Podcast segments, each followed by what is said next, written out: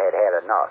Well, you drove out there into the middle of nowhere and had some sort of loud verbal display challenging E T in general out oh, in the yeah, middle of nowhere? Oh, yeah, that's what I was doing. I actually had a uh, pistol in my hand at the time. Um, I was really ticked off. When I was having this fit, I had I was waving the gun in the air, okay, and I had this fit. And at this moment, I said, okay.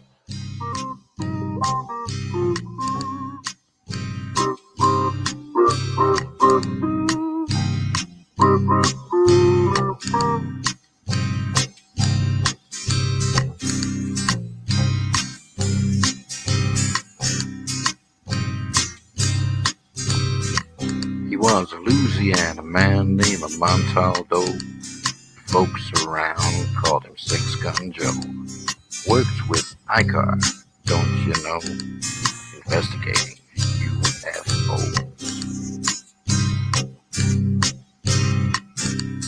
Out for a drive with a gal one night, they stopped to check out the reporting site. When an alien lit right there on the ground, commenced to throwing his weight around. Now, old Six Gun didn't take too kindly to that kind of thing, especially without Vaseline or anything like that, you know. Seriously. Well, Six Gun looked that critter right in the eye and said, "Any last wish before you die, yo?" Reached for his gun, quick as a twitch, and said, "Fill your claw, you son of a bitch." Now a legend spread across the land about this pistol-waving man. But if you're from space or from Earth below, you don't give no lip to Six Gun Joe.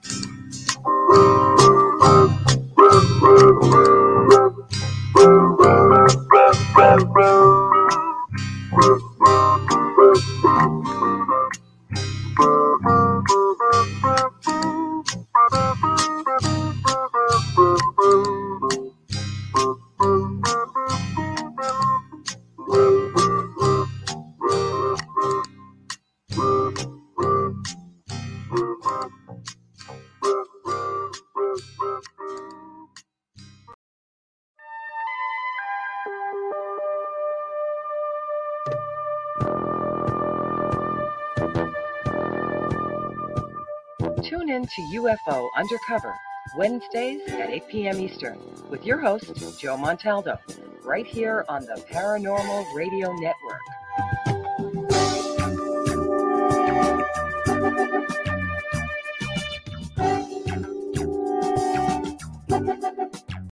Welcome to U F O Undercover, with your host, Joe Montaldo. Well, how everybody doing today? I hope everyone's having a great day here in October. You know, October is one of my favorite months. I always have a ball this time of year. I'm going to behave tonight. I haven't been torturing the host yet this year, but now that I'm back home and I'm not traveling for a while, I will be torturing the host with sound effects the rest of the holiday season. I can't help myself. Uh, but anyway, welcome to U F O Undercover. I really do hope everyone's having a great morning, great evening, great afternoon, wherever you are on our big, beautiful blue planet. You know, we go out to every country in the world these days. So this show's now, uh, wait, sorry, guys. I didn't mean to cough me out here. This show is uh, twenty years old. And you don't even have a mute button. Shame on me. But it's twenty, what is this, twenty twenty-two? So it's twenty-two years old. Um, been around for a while. Before that, I was hosting Wake Up U S A, U F O Study, and, you know, I also host the Centralist. I host a Gray Zone uh, with um, Michelle DeRoche, one of my favorite people. And, you know, we have a, we have a lot of fun just chatting. She does all the work. I just yap. She does. She does. No, really and truly, she does all the work. Um, she really does get everything together for the shows and uh, make them good. I, all you can hear is reruns for this month, uh, for October, because we're all working and doing stuff throughout the month. So uh, it's easier for us to uh, just, because we had a lot of good reruns. Uh, so it's just easier for us to play a rerun this time of the month and enjoy it. But U F O Undercover's live for the rest of the year, and uh, we should be enjoying ourselves and have a lot to talk about through. Just been a lot going on. A lot of U F O sightings. I mean, there's, they're all over. What do you mean? Abduction Undercover. See, I don't, I don't think that'd be a good title. We'd probably get arrested with a title like that. No, I'm just saying.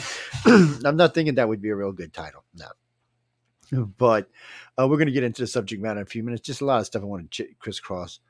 Uh, there are there have been a lot of U F O sightings now. You know, what's what's good, what's not, what's in between is hard to say, because really and truly, when you when you look and all the digital cameras out there, they, it's just hard to say if it's real or if it's Memorex. I mean, it's just hard to say. I mean, when you look at it, I mean, it's easy to hoax stuff. I mean, truly, truly easy to hoax stuff. But I mean, it's just so easy to hoax anything these days. I mean, look, I can take my little camera out here, my, my iPhone fourteen, whatever I'm on now. Oh, no, thirteen to Pro. I'm not on iPhone fourteen yet because I think I'm switching back to Samsung, but that's another story.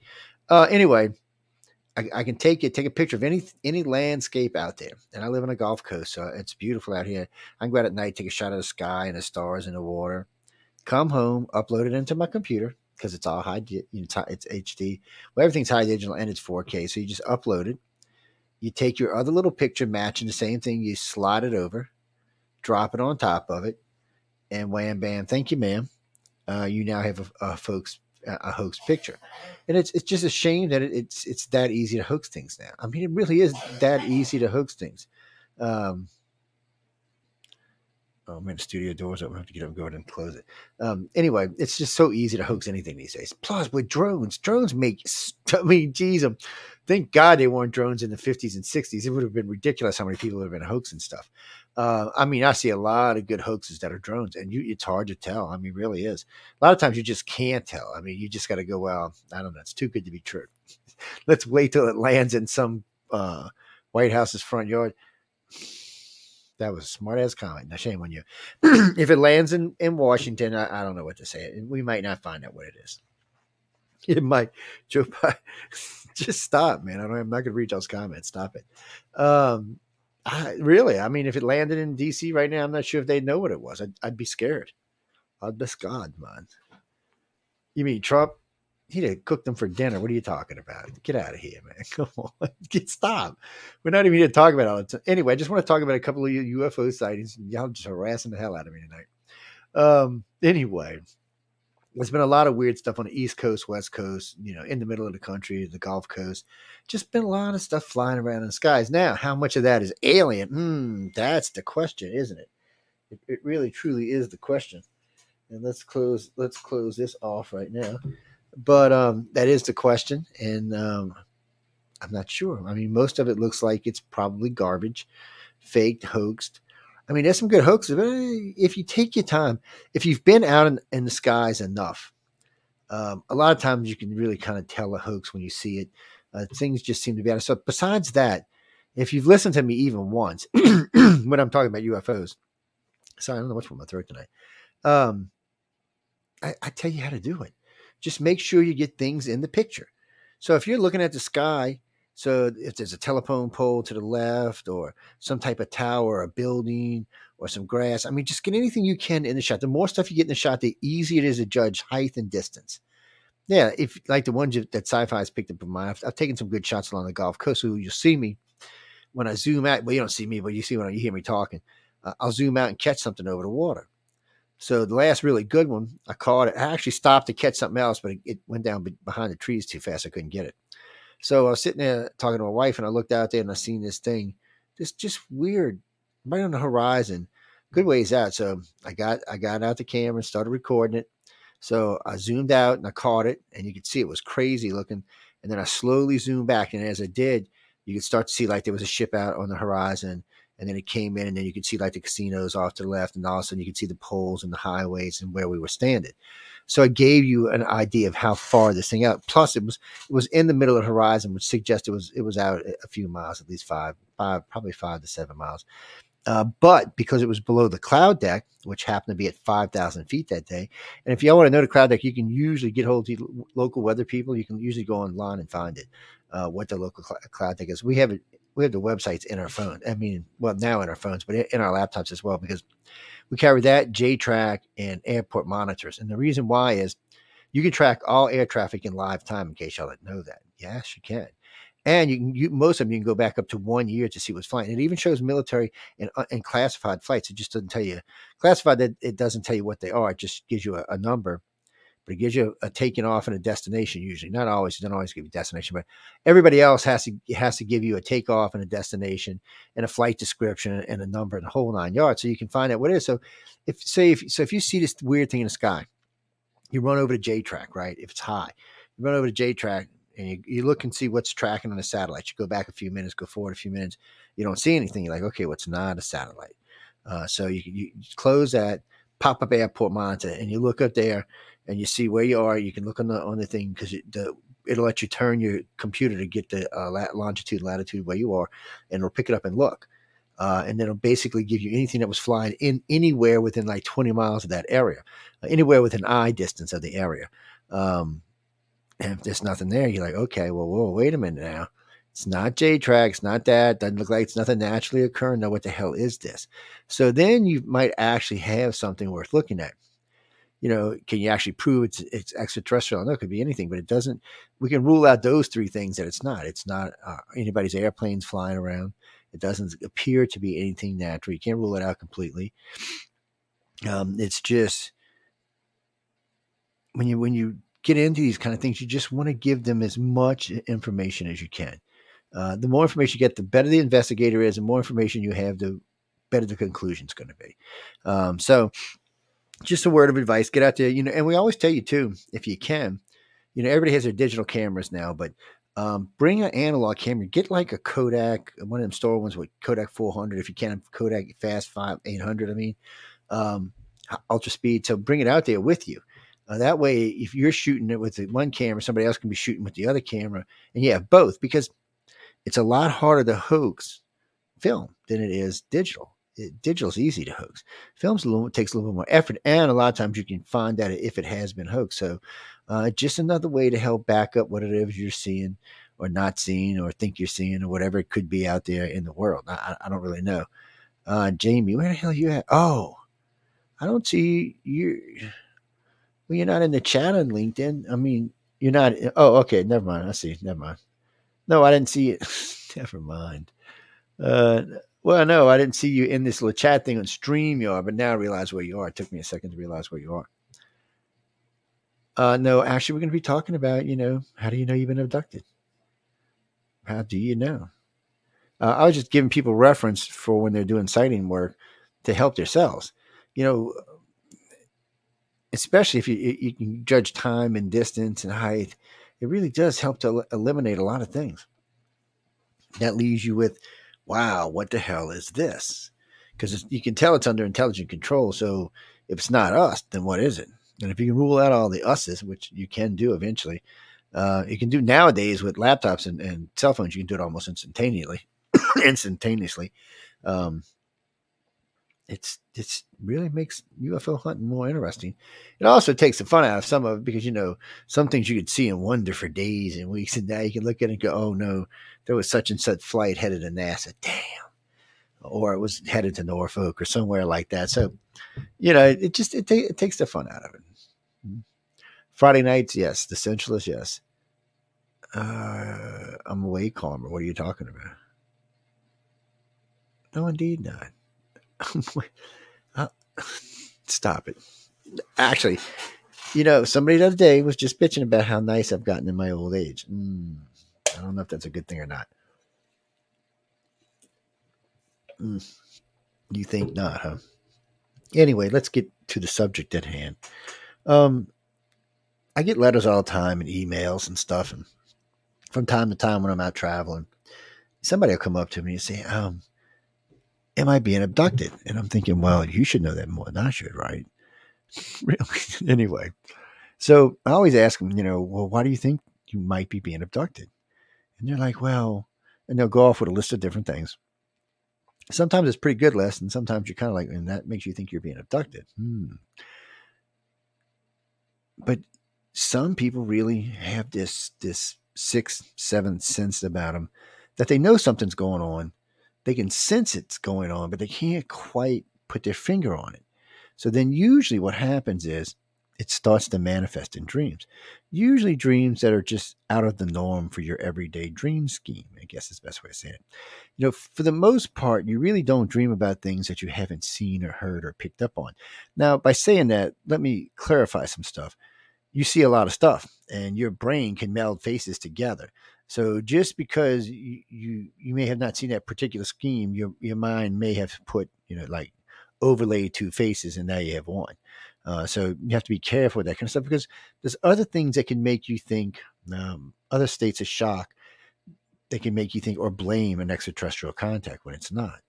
So we really want to only make sure the people who have been contacted are, are really getting these, the help they need, the things that we can do for them, things that any research or organization can do for them. Uh, we really want them to be able to get out there and, and give these people help and, and help these people to give us help. And what I mean by that is, you know, each abductee and contactee has a piece of the puzzle. They may relate to an alien in a certain way. They may know something particular about an extraterrestrial that somebody else missed. Um, I mean, these days we got a lot of cases on file. Uh, and at one time, I mean, right now, currently, I think it's one hundred twenty-one thousand cases in the computer, in the in the mainframe. And out of that, one hundred two have been abdu- investigated by someone in the organization. Of course, you know, the organization is twenty-five years old. twenty-three years old, sorry. And uh, at different times, we have different amounts of investigators. A lot of times, uh, we have quite a few. And in the early days, we, we kept, you know, fifteen, sixteen. No, not fifteen, sixteen people. No, usually it was about one hundred fifty to two hundred investigators running around. And then another one thousand, twelve hundred people doing other things. Um, and these days, like India right now is, is our biggest part of I C A R. It's much larger than the United States share. Uh, there's about sixteen hundred members over there, seventeen hundred members. Uh, well, I'm going to put it this way. There's about seventeen hundred working members over there and about six thousand members in general. Yeah, out of one point two billion people, yes, but still. Uh, U S right now, we have probably about five thousand members, six thousand members, uh, somewhere around there. Worldwide, somewhere in the fifty, sixty, maybe, maybe, maybe sixty-five thousand members. Uh, it goes up and down. It does. It, it, it varies. Uh, the highest I've ever seen it was one hundred twenty-five. The lowest I've ever seen it was about twenty thousand. Um, so yeah, so somewhere around sixty-five right now. But those are those are a lot of those members are in name only. Me, what I mean by that is, is they pay attention to what's going on. And hold on a second.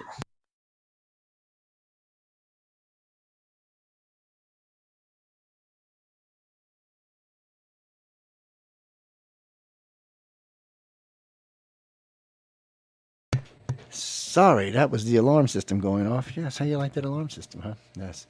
I had to get somebody in the front studio to turn off the alarm system. I'm just giving you a hard time. Um, but when people come to me, a lot of times they're like, Joe, I, I get this weird this weird feeling, this this sense of an, another me or something else that's going on or another life, or I've seen people or I know people or I sense people that I don't know here, but I know these people just as well as I know people here, but I, but I don't know where they are. And it's weird because people, and I mean, these people are very serious when they're telling me this. They'll give me descriptions of the individuals they're talking about, the way they dress, the way they talk, the way they act, if they've got accents or not. It's a very strange thing. And what's even stranger, because when we travel as a group, when I C A R travels as a group, which we haven't done in about five or six years, I don't know, about eight years actually now, uh, when we do, a lot of these contactees come in to meet people and talk, and they'll recognize each other. It's just so crazy to see this. And I've seen it at least one hundred times now. Um, it's freaky. Uh, I mean, these people like instantly recognize each other, but they don't know each other in, in this life. But they do know each other. So it's it's strange. And I know a lot of them. When you sit at the table with them and you listen to them talk, I mean, these, these are like people who have been friends for twenty or thirty years uh, that really, really know each other intimately. It's it's, it's strange. Um And it's crazy, but it also shows that there's something going on there that isn't from within this life cycle or inside of our everyday state of being. You know, when you're on board the ship, I guess it's different. Time works differently there anyway. Um, you can live weeks there for only days that pass here. Sometimes it can be hours and two or three weeks will pass there. I have no idea how, how they manage time or even how time operates for them.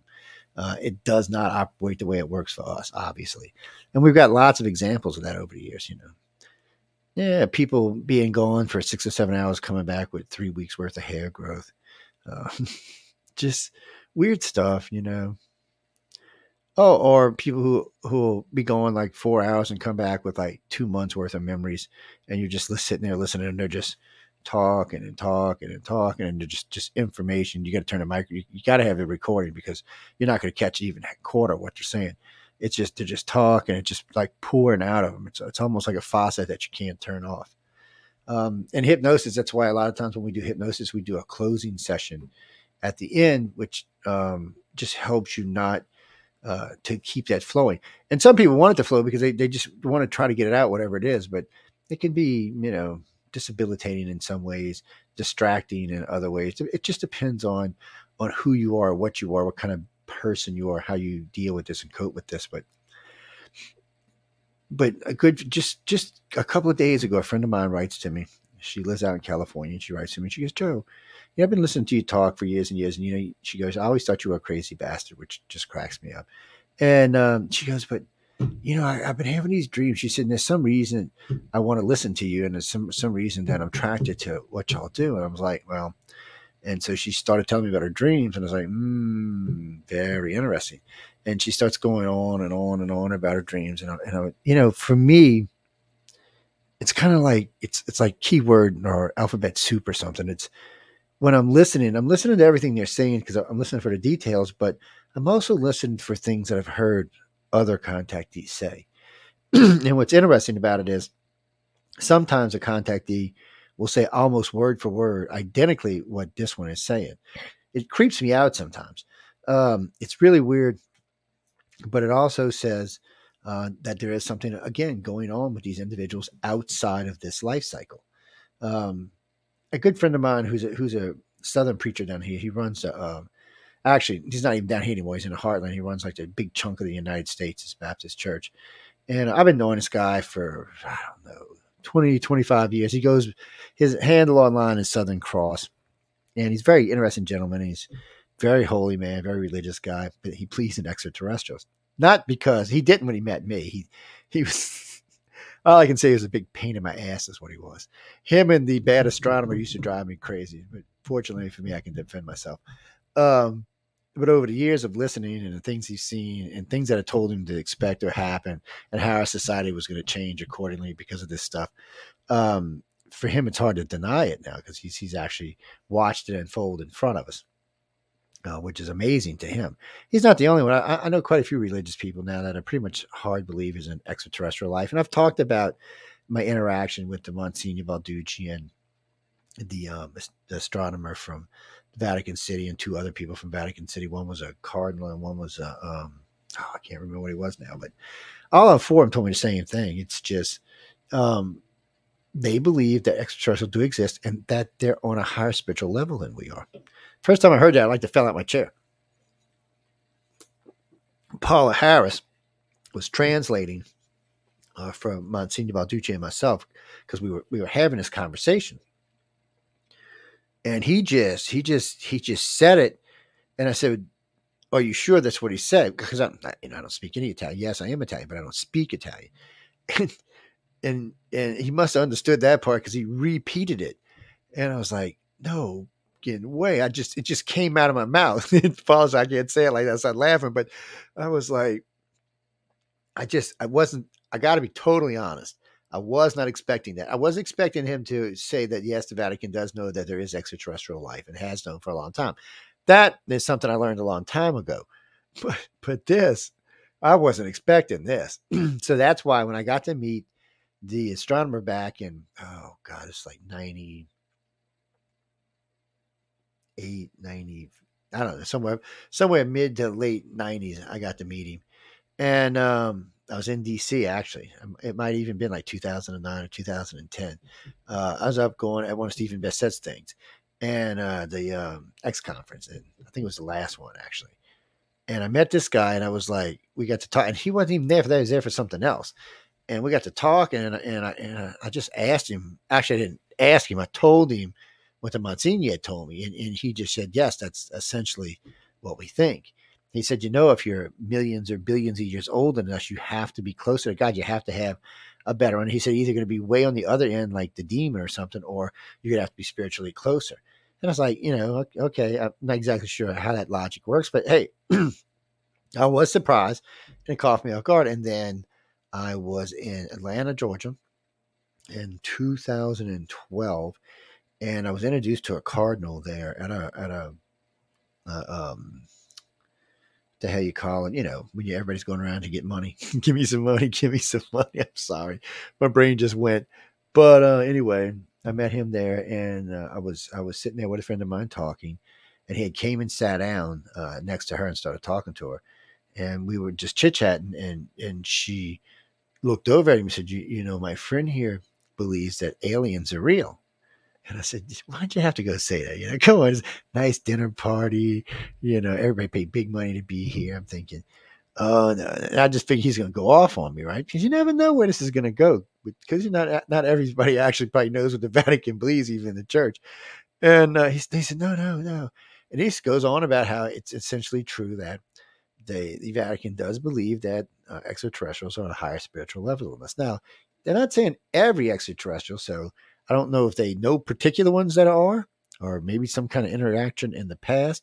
I'm not exactly sure where that comes from, but so far I've had four people in pretty decent positions um, in the Vatican tell me, uh, directly from the Vatican tell me that uh, they believe that they have a higher interaction. And recently it was put to the Pope, and Pope said, yes, they would be God's creatures too. So he didn't even try to make fun of it. Or, you know, he was a Jesuit too. I was surprised, like, oh no, yeah, don't forget y'all are it. This is us. No, but he wasn't. So I was, I was, I was just, you know, kind of surprised. So it really just helps now for this to be more accepted. You know, people still don't want to talk to people who said they've been abducted by aliens. It still has a stigma to, you know, I, I used to say all the time, it's like coming out of the closet um, when you're an abductee and you're coming in the public. It's hard to deal with. I mean, if you got to work for a company or work for a group coming out and, and saying in public, hey, um, you know, I've been abducted by aliens, it, it can make you, well, like I said, it's a stigma. So a lot of people just don't want to go there. They, they, they would just rather keep it private. And it's hard to trust an organization to keep it private. You know, some organizations, I'm not going to mention any names, have problems keeping things private. Sometimes really good experiences turn into books. Yes, that the person don't get any money from, by the way. Yeah, it's just sad. Uh, but it's happened a lot over the years. I've seen it. I've seen it more than a dozen or so times where someone took their their their contact experience to an organization and it ended up into a book that the contactee didn't get anything out of. You know, that that's just just really and, and truly pathetic is what that is. But the experiences are out there, uh, and we need to keep it going like that. So it's um. when we go across, all the way across, which, I'm sorry, when we change directions across, to go to the opposite side of this for a minute. So some people, when they hear that someone's been abducted or contacted, uh, instantly get angry, instantly get mad. Like, it can't be, and I hate you, and, and it's not true, and it's you're evil, and blah, blah, blah, blah, blah, blah. Excuse me. And I'm like, really, why? Why does it have to be demonic if someone's being taken? I don't understand that. See, when people tell me shit like this, it aggravates me because really, I would think Satan had more and better things to do than fly around in spaceships uh, screwing with people.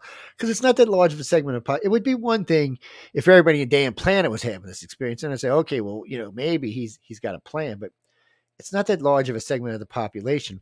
And they're not angry against society. It's not like they want to go out and kill anybody or destroy anything. They're usually people that tend to get enlightened over the years uh, in, a, in, a, in a much better way. Uh, and they become... They move away from being religious and become spiritual.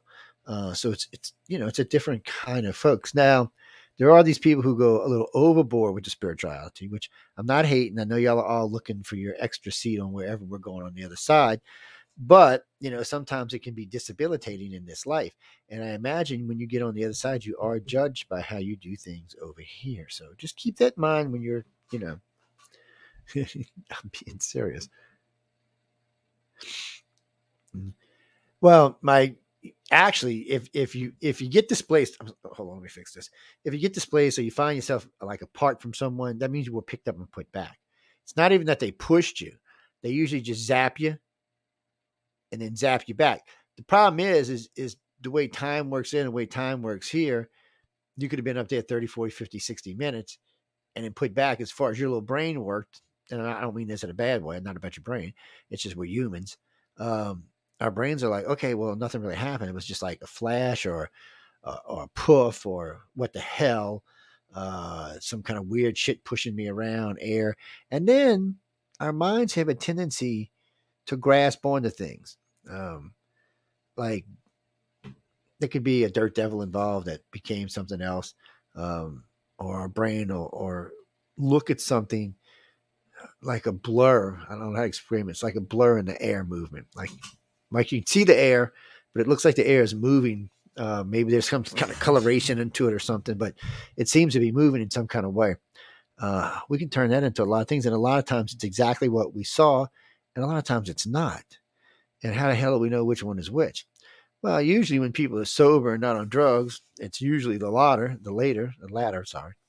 Um, I'm sorry, I just seen that comment. Um, anyway, I apologize. All angels are extraterrestrials.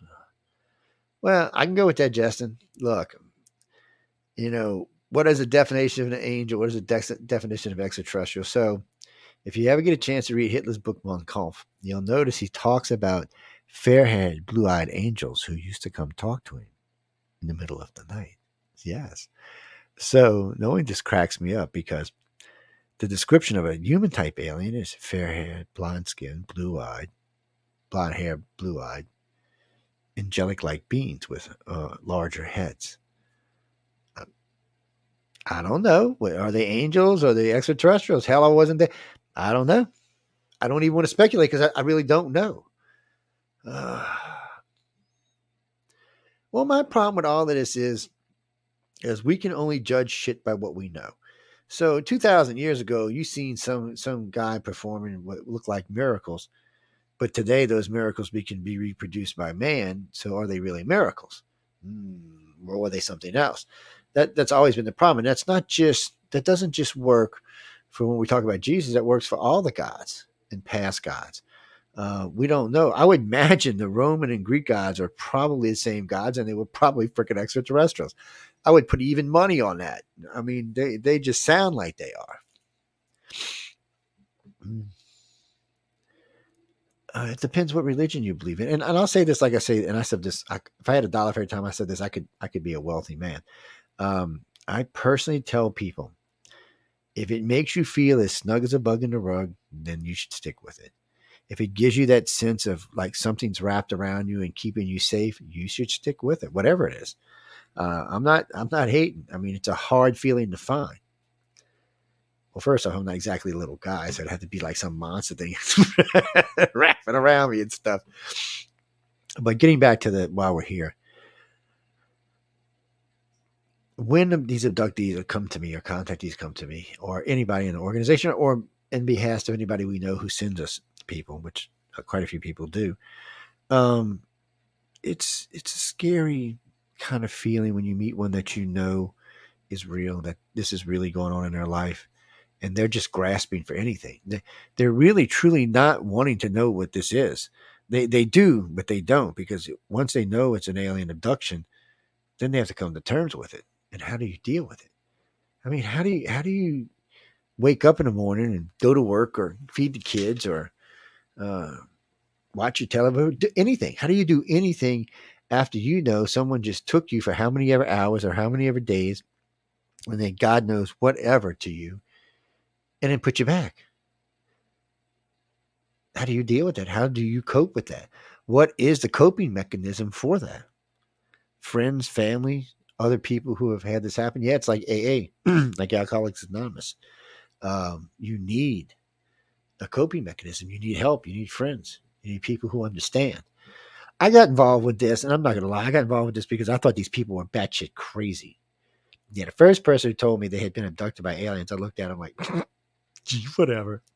You know, and I was like nineteen at the time, or twenty. I was, I was, um, I was in the military, but you know, by the way, everybody I met in the military, all the pilots I met in the military, all the pilots I met in the military had seen a U F O. Uh, they used to talk about it in the line shacks all the time, which I thought was interesting. But, you know, I was, I was eighteen. What did I give a shit? I was busy doing other stuff in life. Um, I'm back on leave. I'm twenty. And um, it's around the time I met my wife, actually. And this this this woman I know who's uh, runs a, she was used to be a politician uh, and was getting ready to become a politician again. She owned a big dental group. And uh, she was friends with my mom. And uh, she was running, and she was winning. And Which is, I'm just sitting there, and you know, I've been knowing this this woman since I was like twelve, and I'm, I'm like I said, I'm twenty now. I'm good looking, you know, I'm Navy, I'm ripple and bustle, and we started talking, and she said, you know, you kind of remind me of one of them human guys with the big arms that hold me down when this goes on. And I just, first off, I looked at this woman like, are you kidding me? Really? I, I don't know her from Bean. I mean, I, I mean, I know her from Bean, but I, I didn't know this from Bean. I, I, I just, you know, I mean, I, I've been knowing this woman. She used to come to Christmas parties and dinners and uh, all sorts of stuff. She did all my dental work.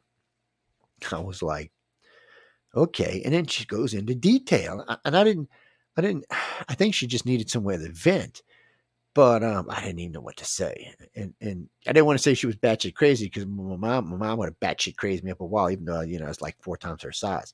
So it wouldn't have mattered. That's my friend. I can just hear it now. But um, so I said, well, I said, is there any way to prove it? And she's like, no, I, I've tried. I've tried. And I said, well, give me some ideas of how it takes place. And, and then she talked me, and then, you know, whatever was going on at the night, that the party that night, everybody went their ways. And I went back to uh, the Navy, and I come home. Um, I'm getting out for reserve duty. I'm getting out, and I'm going to a party with uh, some friends of mine, and she's there with some friends of theirs. And she comes up and she says, hey, I, can I talk to you again? So I go sit down and we're talking. And um, she starts telling me about some other things that have happened to her. Now, this is the truth. My friends thought I was making time with this woman because she's a very attractive woman. I'm thinking, how can I get away from this woman? I'm not even kidding y'all. So I'm like, I'm like, okay, no, I got to get away. So anyway, she tells me quite a, a lot of interesting stories. And the whole time I'm thinking, you know, if this gets out, her career's ruined. She's in office now. And I'm thinking, wow, I mean, she just should be out of office, probably end up bankrupt, laughing stock of the city. Why would she tell me this? And why, why me? So about three weeks later, I'm up in the city, like uptown New Orleans, and I was going by a friend of mine's house who they were having some kind of art gathering, which I hated going to, but he was a friend and he was whining. He, you got to come, you got to come, you got to come, you got to come.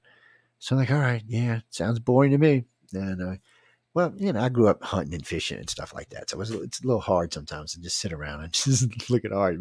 I like art and I like to see art, but sometimes I just don't want to sit and watch boring art. Some art's entertaining. Some art is like, oh, my God. Uh, but anyway, so we get there and we talk and we talk. So he introduces me to his new wife. It's very beautiful, very, very elegant woman. I'm thinking, damn, did you get lucky, boy? And, uh, you know, and I think it's twenty-one at the time. And, um, and I'm thinking, damn, this boy got lucky. He's got a good career going. I'm thinking, oh, man. And uh, we're talking. And she says, have you have you ever heard anybody say anything about alien abductions? I'm like, what the? I did. I almost bit my lip. And I'm like, and I, I wanted to say yes, but the other side of me said, Joe, don't go there. And um, I said, well, I've heard stories and blah, blah, and that was it. She, she spent the next hour telling me about this, which what caught my attention, it sounded a lot like the other lady, Carol, who told me this. The reason I'm telling y'all this, I want, is I want to give you a basis for where our data started out with their, with these groups and would move on is where all this started at for me, which was way long and not even want to admit to how long ago it was. But way longer than I've been on radio, I can tell you that. And um, so I'm talking to a friend of mine. I'm like, why does this keep happening to me? So we're out in the club. We're out. We're getting drunk, snot-faced, shit-faced. Um, we got reserve duty coming up in a day, so we are just getting ripped. And uh, meet this girl. We're talking, just chit-chatting. And I'm not kidding you. I'm not Didn't kidding you. Ten minutes in a conversation, she starts telling me about, have you ever heard about anybody being alien abducted? Do you think I'm crazy? Because it could have happened to me. Now I'm thinking, mm, do I want to go here with this girl or not? Because first off, I was thinking, ooh, she hot. Um, but uh, it just it just threw me off completely. I didn't even know what to think about it. So then I said, oh, you know what? I went home. The next morning I got up, I started, I started talking to some of my friends. I said, I'm, I'm going to start looking into this. Lo and behold, was I a dumbass? Because here I am, how many millions of years later, still looking into it. Um, the more questions and the more people I met, the more questions I had. The more answers I got, which just led to more questions. Now, I mean, some of the answers were satis- satisfying, but but they still led to more questions. So question one, how do you know you're being taken by aliens? Well, you got to prove it to yourself, or you have to wake up in the middle of a contact. So first, you know what a waking dream is. You got to separate it and understand that you can wake yourself up out of a dream. You can wake yourself up out of sound sleep. So you have to teach yourself to to to whatever it is that sets you off. Something touching your arm, something touching your leg, something foreign to your body, uh, something that feels intrusive. This is for men or women, by the way. Um, you just, you have to focus on those to see if you can trace it back to its source. Um, if you feel something cold or wet or tacky or whatever, squeezing on your arm or something, you want to be able to concentrate on it. You want to see if you can see it. You want to see if you can sense or smell anything, hear anything. You want to track down every bit and piece of information just from that one squeeze that you can, because each one of these pieces will help you to understand that something happened to you. The other thing about coming public is, is there's always a chance that you could get military abducted, and we'll talk about that in a little while. But getting back to the, the sensory parts of this, so for most seventy-five, eighty-five percent of abductees uh, who are now contactees, it starts out in their dreams. Sometimes it's even almost a waking dream, like you're walking through your house and it's it's almost like a you see something. You you even kind of feel like you're somewhere else for a moment. Uh, it's a very weird thing for people, but still they they sense this, and and it usually though you you start to see it in your dreams, and the dream part, certain things manifest. Okay, to uh, a lot of the seventies, eighties, and even mid nineties. So any a lot of the women who'd go to see the gynecologist would write to us afterwards, because the, the, the, the chair, the stirrup chair, flipped them out, completely flipped them out. Uh, because wherever they were being taken to, there was a chair like it there. It was a, actually it had eight chairs. It was a, a round thing with eight chairs. But um, now a lot of times when I get descriptions of these, they sound like they're stainless steel or metal, which suggests that there may be E T involved, but the technology seems to be ours, because the other three races don't really use like stainless steel. It's, they use different types of stuff. Matter of fact, they all use something different, to be honest with you. Uh, the Greys have the way they do it. The reptilians have the way they do it. And the humans have the way they do it, which the Grey, the reptilian human, it's actually abduction criteria, by the way. Yes. Mm-hmm. But we told everybody about how the Grey did it. So, but anyway, it, it, it seems like sometimes there will be um, aliens there. Or the redheaded doctor will be there, which is a show by itself. Um, the redheaded doctor is is manifest in so many people's dreams. It's it's not even funny. Uh, a lot of these exams are performed. To, it's he, he, it, whatever you want to call it. Sounds like a hybrid uh, of some sort. I'm not even sure what sort it is, because a lot of times it has a mask on its face, uh, of course, which would mean nothing in today's society, right, with COVID. Uh, but still, it's it's creepy, weird. Um, he does gynecological exams. He checks for the baby. Sometimes they'll remove the baby and, and deposit the baby somewhere else. Or sometimes when it's first, uh, within the first four or five weeks, they'll actually take the baby out of the mother's womb and put it back. Technology far beyond anything we have. They could try to alter it, but sometimes the hybrid, uh, is too much of a hybrid and it can't be allowed into human society. See, they're actually breeding what we would call host bodies or husk bodies. Husk for, uh, husk for the contactees that are being taken for whatever reasons. The ones that have death contracts, I guess, is the best way to say it. Uh, death contract is when you die, they come retrieve the your soul, your essence, your energies, whatever you want to call it, uh, the plasma that is you, uh, the electricity that is you, whatever, whatever it is, they have the ability to upload your consciousness into a new body, your full consciousness. Uh, of course, they've been doing it for millions of years, but... Um, it's something they can do for us now. And the host bodies, of course, are upgraded bodies from the ones we have now. So, I mean, you hear about these all the time, and, and, and a lot in the eighties and late seventies through all the eighties, you kept hearing about these ships with rows and rows and rows and rows of these bodies. Yeah. Well, oh, you mean, why, why don't we hear about them? Because the ships are being used now. Yeah. Well, a lot of these people have died or passed on. So, uh, some of those ships may have been filled and moved out. You know, that's a good question, and we don't know. Some of them we think uh, when their consciousness is uploaded, it's instant and they're awake and doing whatever. Some of them probably are in uh, held, and they don't even have to keep the consciousness in the body. They can keep it separate. They can even put it like in a holodeck or something like that, or they can just keep it in storage. Um, I know it kind of bites, you know, but they do seem to have the ability to do all of this. Uh, but for some reason, these humans, these are humans they want to keep. Um, they want to use in the future, in their future, not our future. Well, a lot of them will be together. There'll probably be colonies of humans in several locations. Uh, but some of them are going to be for whatever they're being designed to be used for. Well, you, some humans show different aptitudes for different things while on board the ships. You know, the way people become keepers or communicators or things along that line for the aliens is because somewhere in their thirties, usually, or, or in their late twenties, they showed an aptitude that, first off, they could understand a lot of what was going on around them, and secondly, they weren't shit crazy scared every time they saw an extraterrestrial. A lot of them took to helping the children. A lot of them took to helping other contactees. Those are keepers. They work on board the ships and help all the transits, all the people, all the migrants, all the people coming in and out of the craft, uh, all the people who have been taken, whatever age group they may be. Uh, that's their job. And then there's the communicators and other people that are out there making people aware that they are here. But let me explain. They're not out there trying to make the average Joe understand this. They're out there looking for other contactees. Yes. You know,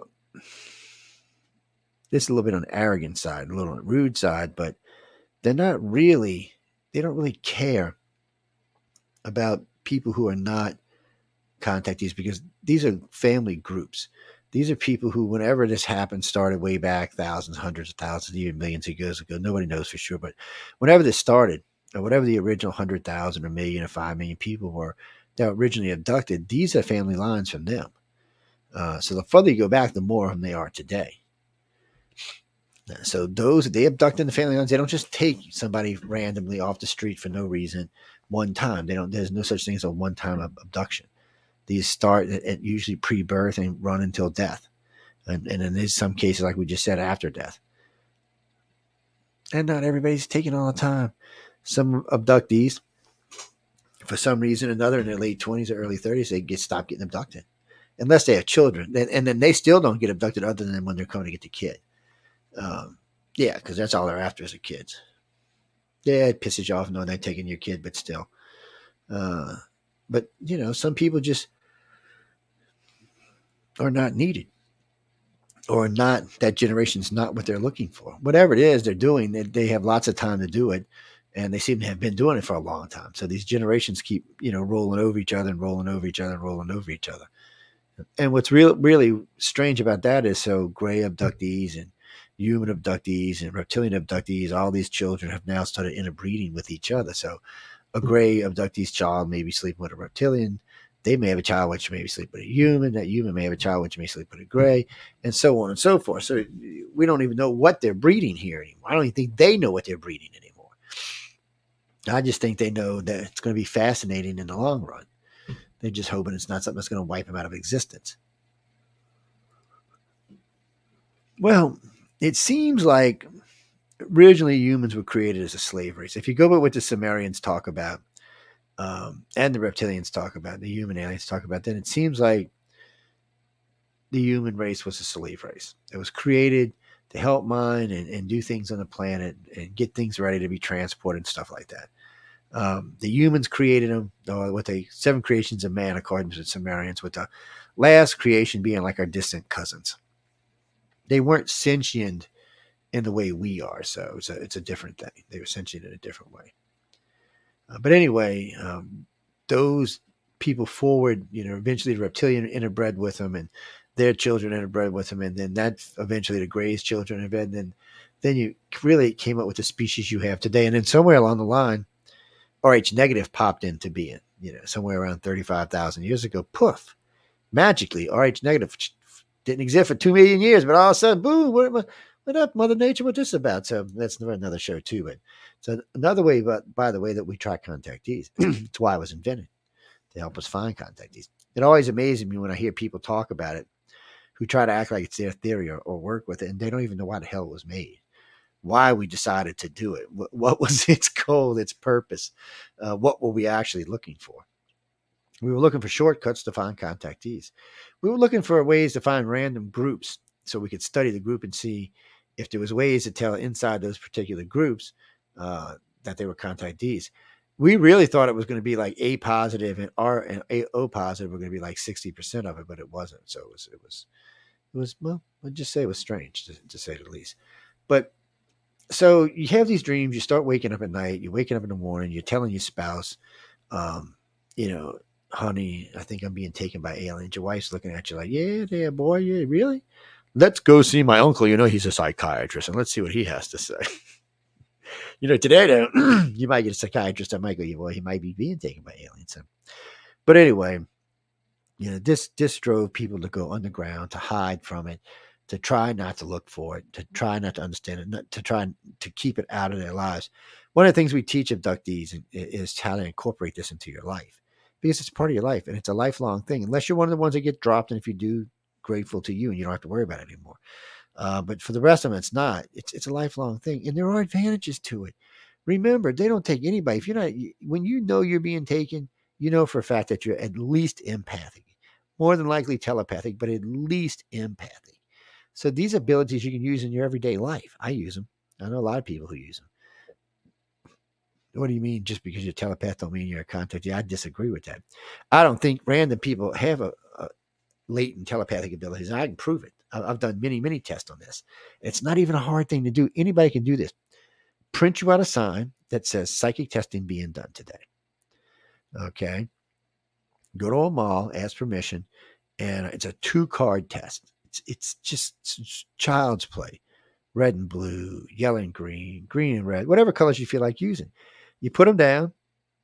You look at the individual. Then you say, okay, I'm going to see if you can read my mind or if I can think it over to you. So you, the red's on the right, the yellow's on the left. Guy goes red on the left, and red on the left, and, and, and, and, and. So what happens is, is, is they don't even get fifty-fifty most of the time. That's what freaks me out. You know, I, I had talked to a few people who have done this kind of testing before, and it's, if you sit there and flip a coin, most humans will not get it right fifty-fifty. You'll get it right thirty-five, sixty-five, forty, sixty, stuff like that, but they rarely get it fifty-fifty. Hardly anybody gets it over fifty-fifty unless you're, well, in that case, you would be a clairvoyant. Well, if you knew where the quarter was going to land ahead of time, you'd be clairvoyant because you'd be seeing the future. So, yes, that's a little bit different. But uh, telepaths, you know, a good telepath, even a crappy telepath can sense the cards. It's interesting because, you know, you'll get somebody, this is a true story, we're, we're doing this test, and this lady comes up with her twelve-year-old daughter, and when she sits down, she says, can she do it? And I'm like, sure, why not? And uh, sitting there with two other people, and I put the two cards, and before I even said anything, she goes, blue, yellow. I picked them up and said, damn. So I, put, I got two different cards. I said, you put them down. She goes, orange, purple, flipped them over. I'm like, this kid got every card right. I, she, she didn't miss any of the cards. It was weird. So we even bumped it up to three or four. She just, she was really good at it. And uh, she was picking up, it, it, more than likely she was picking up on my thoughts, one of, one of the other per, people's thoughts. But it was interesting to watch this kid because, you know, she had never been taught that this wasn't real, that this was bad. You know, it's a lot easier to believe in things when you're younger than when you're older. You know, you're taught, telepath, that's nothing real. Come on, there's no such thing. Even though the U S Air Force and the U S Navy came out and said, oh, we have a telepath, um, telepath program. They closed a remote viewing and opened a telepath program. Oh, we're going to spend billions of dollars and it doesn't exist. I don't know. They must have found something that intrigued them somewhere along the line. Then you notice you never hear anybody talk about it. It's always quiet. Like, shh, we don't have no telepath. Nah. We're not listening to Putin's crazy ass. No, we're not. Shh, shh, bang, no way, no way. I'm uh, sorry. It's just, you know, and more than likely, if, if they are an abductee or, or, I mean, if they are a telepath, they're more than likely an abductee or a contactee. It's interesting because I noticed the people who do the military abductions use uh, contactees. And what they, they find the ones that are willing to do stuff with them and they work with them. Because if, if you can use um, sodium anethol, sodium pentothal, on somebody with a, that can do like a, hypnosis, of telepathic hypnosis, you can pretty much put anything you want in their head or erase anything you want in their head without any real damage or even much swish or wash for anybody to notice. Maybe that's why they wanted them. I think the main reason they wanted them was is uh, it's easier. So with a remote viewer, they could find like the launch site. They could even find the missile. but they really couldn't see the launch code. Well, you know what? The telepath can't. Oh, hey, Howard, what you doing today? He's talking to guys. The guy looks down up there. It's the launch code. You got it. Yeah, well, abort clue, whatever it might be. And, and telepaths can get in your head so they can find stuff like that once they're in your head. So, you know, is there a range? I doubt there's a range. I think the range would be the person's own belief in their own abilities. From people I've met over the years, that's that's my personal observation. There, there's no proof to it. Uh, I, not as far as I know. There's no scientific proof to it. No, there's none at all. So, you know, like I said, going back to in, in manifesting your dreams and weird smells, weird sounds, weird sights sometimes just set you off. Things that would not normally bother you, like um, some rides where they shut like a cage door and you flips you out. Uh, laying on a doctor's table flips you out. Like I said, getting in the stirrups flips you out. Uh, and when I mean flips you out, I mean flips you out. Oh, yeah. If some of these kids, when they talk about some of this stuff, I mean, it, they flip out. It's it's. These are all signs that you've been taking. Now, some of these signs that you've been taken by the aliens, some of these signs have been taken by the government. But if you haven't come public and the government gets you, that means you've been in type of, at least have had therapy of some sort, or been in a mental institution, one or the other, because uh, they track that. If someone comes in and says they've had contact like that, they track that out of computers. Oh, yeah, they source that. Because they're looking for answers just like we are. They're trying to get to the truth. You know, why are the aliens? The aliens aren't telling them jack. They're like, you know what? We're here. There's not much you can do about it. Kiss my happy ass. That's pretty much how the greys, reptilians, humans look at it. Well, that's even how tall whites at it, every fifty-three look at it. Like, you know, what are you going to do? Really? What do you think, human? What, are you going to nuke your own damn planet? It's not even going to phase us, so. Kill a bunch of humans. It's, you know, they know they got us. You know, whatever they're doing here, they're doing. There's nothing we can do about it. Um, you know, I tell this to people all the time. They're not our friends, but they're not our enemies. Uh, they're really here. It, it's, they're like, this, this is their agenda. It's not our agenda. And it's not about us per se. We're part of their agenda, but their agenda is a long-term, many, many life, many, many, many human lifetimes. Um, and they're just watching this go along. They're performing different kind of experiments. Now, from what I understand, things have been progressing as far as types of experiments. It seems like some of the old stuff they've gotten away from. There's other stuff they're doing. It also seems like because they track family lines for so long, Uh, they can actually observe how family works, how family system works, uh, what you can expect, how much of this is taught behavior, how much of this is genetic behavior. Because, you know, when you can watch the father and grandfather and great-grandfather and all the sons for one hundred generations, you can kind of get an idea, you know, what's what's genetic and what's not. Uh, same thing with females. It really doesn't matter what sex you are. Just if you can see that far backward, and think about this, because the greys have such a long lifetime, so do human reptilians. The guy that's working on you or the girl that's working on you could be the same one that worked on your great-grandfather removed fifty years, fifty times. You know, the one from one hundred thousand years ago or the one from a million years ago. Uh, it could be the same grade. Hell, he might be looking at you. You know, you look like a lot like your great-great-great-great-great-great-great-grandfather removed one hundred times. Yes. Yeah, that's kind of cool. Look at that. Yeah, kind of like a replica or something. Is that a reincarnation? Are you the reincarnation and don't know it? Ah, uh, yes. Well, I guess they would know because they would get to watch. So they could tell you if reincarnation was real or not. They could tell you if it followed family lines, if it, it branched out and did other things. See, because they've been observing us that long. Uh, I know. I'm not going to get a sip here, guys.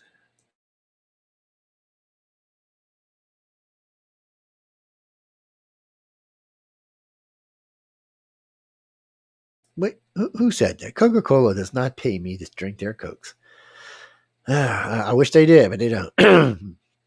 No, they don't love me. No, what can I say? Brandon, what's that about? Well, women a lot of times will become hypersensitive about a lot of things. Men, well, also, but men try to make it out to be something else because, okay, first off, no self-respecting man uh, wants to think about an alien taking him, and, and he was helpless, okay? Not including anything else that may go on, but, you know, it's it's it's just one of those things that women can allow the emotion to come out easier than men can. Now, that's changed in the last fifty years, I got to tell you. When we first got into this, the male to female abduction ratio was probably, for every one hundred females, there was probably ten males. Maybe, might not have been ten, it might have been five. And through, up until the nineties, this stayed true. And then all of a sudden, early nineties, it started changing. We started seeing more and more men coming forward about their experiences. And of course, their experiences, with the exception of um, some of the medical stuff, were almost identical to what the women experiences were. Um, it was strange when you listened to them. And, you know, all of a sudden it was more and more. But still today, it's about seventy thirty. It's about thirty percent of the males have come forward, about seventy percent of the females. Now, this isn't the amount of abductees or contactees on the planet. This is the people who have come forward, which somewhere to one percent to two percent of the abduction population have actually come forward, or or know they've been taken would be a better way of saying it. Yeah, so you can you can kind of see how large the population is. But, and again, they don't take everybody every day. So you say, what, abducted one point five billion people? That's a lot of people. Well, first off, out of that one point five billion people, uh, probably seven hundred fifty million of them haven't been taken and won't probably ever be taken again. Out of the rest, there's a lot of aliens, and there's a lot of ways to break it up. And not everybody gets taken every day for every reason. I mean, sometimes it's once a month. Uh, the older you get, unless you're a keeper, it starts to spread out. If you're a keeper, it stays true. It'd still be, you know, every every week or two, every you know, maybe every three, uh, depending on what your involvement is. But they've got a program. And the longer you stay with them, first off, the more information you get. Also, you get to see so much more stuff. You know, you don't really hear about the the preteens or or the teenagers, or even the ones going through puberty, even the ones in their twenties, really talking about the big ships. You only really hear them talking about being taken, some of the stuff being done to them. Some of the younger kids remember being in playrooms, but they don't really remember the big ships. But man, the people in their mid thirties and up do, and they talk about these things, and they're fabulous. Um, I mean, they're huge, larger than our moon, and they're just fabulous. From what I understand, they got every damn thing you can think of in them. Upside down waterfalls. Well, depends which point of view you're on, which side of the ship you're on, and which way you're coming up and down. You know, there's no gravity in space, so you, it doesn't really matter. Well, I've heard you mean like a Dyson sphere. I don't, I don't know if that's what they are, but um, I haven't talked, heard anybody saying about suns inside of them. So, yeah, well, Dyson sphere would have a sun inside of them. It's the the the outer shell is where everybody lives. It's built around a small star. Oh, these sound more like just ships, just very large, massive crap. Uh, well, the Greys grow their ships, so I don't, I don't know. Even their big ones, yeah, they they have some type of, yeah, they're very advanced, and because of that, because they grow them, their ships seem to be sentient, and they seem to have some type of. The Greys seem to be in contact with them. It's almost like. Uh, They're assigned to each other. Yeah, I don't know how to explain it. It's weird. Yeah, you know what, Chris? That's right. It sounds a lot like Babylon Five, like the Vorlons. It sounds a lot like that. Matter of fact, the very first time I ever saw Babylon Five and I seen that, I was like, well, shit, this guy must be an abductee. Oh, I have no doubt that Gene Roddenberry was. Or knew somebody who was. Steven Spielberg, too. Spielberg, when he did, um, when he did the, that miniseries Taken for ten weeks, there was stuff in there that had to come from someone inside one of the major organizations. Some of that stuff, he'd had to know somebody who really had, had been involved in it pretty deep. Like the way the Greys move and the way they work. Because Greys can, gravity doesn't affect the Greys anywhere. Doesn't matter where they are, space, ground, land. They go up the walls. It's like they're like ants almost. And they're very strong, way stronger than we are. A little three, three and a half foot Grey is like, I don't know, ten times stronger than we are. A big one, I don't even want to think about it. Uh, I don't know. They look frail and brittle to me, but uh, they throw a man around like he's a potato sack. Like I'm two fifty. They toss me around like I'm a little puppy. Uh, no. So, I mean, when, you, when you're male or female and you're going to doctor visits, you start getting creeped out about things that you're not normally scared of. Like you're, you're getting an M R I and it freaks you out, but it's not something you would usually be scared of. You know, start, start writing your dreams down. Get up in the morning. Get a journal, put it inside your bed, and every morning before you do anything else, write it down. For a while, it'll seem like jibber jabber, but eventually, uh, some stuff will start making sense. You'll you'll start to see a progression of things together, or keep keep section notes so that uh, about events that happen in the dreams. That way, if you talk to an, an investigator, um, not an experienced an investigator, um, he may be able to explain to you what's going on. The reason I say not experience, you should always talk to experiences because you share experiences, but don't ever use an experience to, to judge your experience. And what I mean by that, it's it's like taking your artwork, like your son or your daughter giving you artwork. You're always going to think it's great. Even if it's not, you're always going to say it's great. But a, a real critic wouldn't. They'd say, no, no, you need to work on this. So it's the same thing. You want the investigator to talk to the contactee because they're looking at it from, from an investigation point of view and not from being taken. So um, that way, this, you know, all the facts are getting out, not just the, the higgamarole, the bullshit, or whatever you want to call it. Um, because unfortunately, that happens a lot of times. Well, because the human mind and brain don't always understand what's going on. So we, how can I say this politely, make shit up. We just do. It's part of being in, it's part of being in this.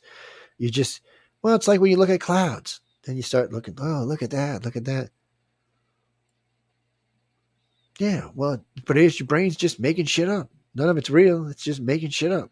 So in these cases, you just got to be careful because some things we just don't understand, and we have to put it in a context that we do understand, which may, may not be a correct context of what's really going on. I'm, I'm just, you know, I'm trying asshole. Um, but that's really the way it works. But I always look to your dreams first. It's write them down, pay attention to what's going on. And then next thing is senses and feelings. If if things that not normally would bother you set you off, try to see why. Program it when you go to bed at night. Say, okay, why is this stainless steel table freaking me out so bad? What is it about stainless? Just keep asking the question over and over and over and over and over. And uh, it's going to be in your brain. It'll pop out. Probably not going to like what you see, but it, it, it'll probably pop out. Well, in the Gray's case, um, it looks like water bubbling out of the floor. It, more like a more like a liquid plastic, it looks like. It comes bubbling out of the floor. It starts to make a column. It rises up about waist high.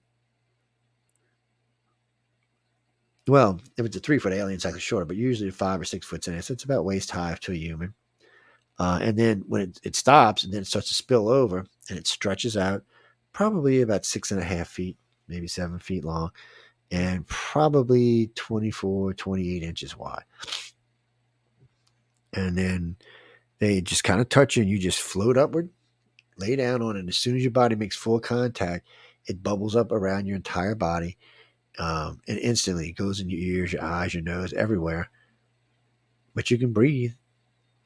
You're not dying. You're not choking. Uh, you're not smothering. You're not hot or cold. Uh, it, it just has you there. You're not moving and going anywhere, but it has you there. And then um, usually, um, I don't know what you'd call it, a device comes out of the wall. The walls are smooth too, so it's weird. So the, the Gray just looks at the wall, and then a hole opens up and this thing comes out. And as the thing gets closer and closer to the table, more and more little gadgets come out on this little thing until finally it gets over you, and these little tentacle things come out. They go up your nose and the sides of your eyes and your ears and your mouth, down your throat, and, and other places we don't want to mention on the radio. Um, now, I've never really heard this happen to anybody more than once, but it, it does seem to happen a lot. I mean, at least it does seem to happen to almost all the contactees and abductees somewhere, usually in their twenties somewhere. Doesn't sound like a pleasant experience, uh, but they do use that table for other things when they bring you in to hold you down. Whatever this plasma is, it, it's completely interactive with you. It doesn't harm you in any way. And most people, just like the blue plasma, that say they feel rejuvenated when they get out of the plasma field. Maybe it's a side effect of it. I, I don't know. It's a good side effect or whatever it is. Well, the blue plasma, they say when humans have rough abductions or have rough training, they immerse them in the blue plasma to help them regenerate faster.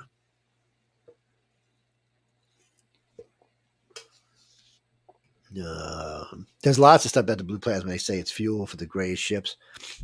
It's a self-replicating fuel. It grows. It, it feeds the ship. It somehow it feeds itself off the ship. It well and grows. The Grays can use it as food. They just absorb it like an osmosis through their skin. It's one of the reasons we didn't realize in the beginning why we'd get the same facial body descriptions of Grays, but sometimes it would be this color, that color. By the way, none of them are gray, uh, or this color, that color, the other color. Um, and we couldn't figure out why. Well, for the, the gray ones, what would you call the gray ones?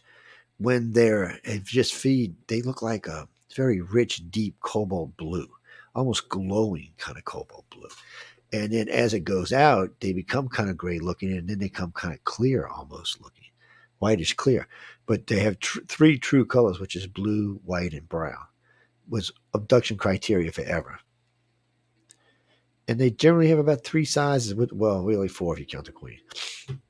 They seem to have the uh, the three-foot guys who are three and three and a half foot. They got the ones that are five to six foot. They have what we call a seven. They're seven, seven and a half feet, maybe even eight feet. They're like escorts to the queen. And then there's a queen, and she's somewhere around nine foot. That's just a general description that several abductees and contactees have given. Um, but the problem is I don't think they've ever seen it physically. I think they just were in a gray's head and saw it. Yeah, I don't, I don't think they've actually eh, – would you let some crazy Yumi up by your queen? I'm just thinking about that. You know, why would the queen be here and not wherever they're from? It, it just, you know. Well, we know with the reptilians they have genetic memory, so we know that contactees experience genetic memory sometimes. They They have dreams of events. But they know they were there, but they weren't actually there because they couldn't even been there. It was an event that happened, you know, thousands of years ago, hundreds of years ago. Um, just weird and strange stuff like that. But abductees have a hard time because when this first started manifesting, you just, you know, who do you tell? Who do you talk to? Is there any real answers on the internet? There are some. Beware of charlatans. Beware of idiots. Beware of people who want to make money off of you. Uh, but there are answers out there. But, you know, once once the dreams start and once the manifestations of weird stuff starts where, you know, things are setting you off or scaring you or making you jumpy or whatever, and then you start having these synchronicities of sights, sounds, and smells, clocks. Every time you look at them are certain numbers. Uh, they're always on whatever, two two two, one one one, three three three. No matter what time you look at them, they're always there. Um, there's just a lot of little things that start to click in. Um, you'll you'll start you'll start sensing things. You'll be walking down a hallway or walking into a walkway where it's like a, this weird tunnel, and it'll set off a memory or a dream. Things like that. Generally, either you're going crazy or you've had contact, one or the other. Should you go to a psychologist? That is your call, because most psychologists are going to think you're nuts. You could be nuts. That's the problem. You really could be. Or you could be a contactee or an abductee. So, you know, most contactees and abductees lead normal everyday lives. That's that's one of the things we're going to we'll talk about real quick is learning how, once you come to terms with this, once you know this is happening to you, the next phase is just really incorporating this into your everyday life. Understanding that this could happen at any time and that things are going to get weird. Uh, but, you know, depending on what age you are, it might even be a good kind of weird. So they take you, you go do your business, they bring you back, and you're back to everyday life. It's two lives. It's a double life. But you can learn how to live both. And by learning how to live both, you, you're allowed to retain much more information from the, the other. Well, some things that they would not normally let you remember, they may let you remember because you're not, you're not a threat anymore. They don't think you're going to run to the government and say, oh, no. You know, they know actually you're not, so they don't worry about it. They know that you really are working for whatever these agendas that they're working for, you're actually working towards that. So they allow you to remember more. And when you're on the ships, you're allowed to remember way more. Well, one of the problems for humans is we have a little tiny brain. I'm just compared to the galactic, okay? Eventually, ours will get there, but right now it's a little tiny brain compared to theirs. So what they, for us, not just us and other species, when they're on board the ships, you have storage on on the ship's computers. What the storage for them is, is anything you want. You can learn anything you want. You can be uploaded or downloaded into your brain instantly. So you can even take something out, put something in, like if you need a special skill for something, but your brain is like clogged up, you can actually have something removed, put this in, and then remove it and put the other one back. For grays, it's just a place to access stuff because their brains are way bigger than ours and they don't really need it. But for us and other alien races, it's a it's a cool thing. And well, you know, we got a huge terror, a couple of terabytes, but a couple of million terabytes, but still, it fills up fast in our lifetime. There's lots of stuff, little little things, you know, flicker a light, watching a candle, having dinner, all that stuff is in your memory.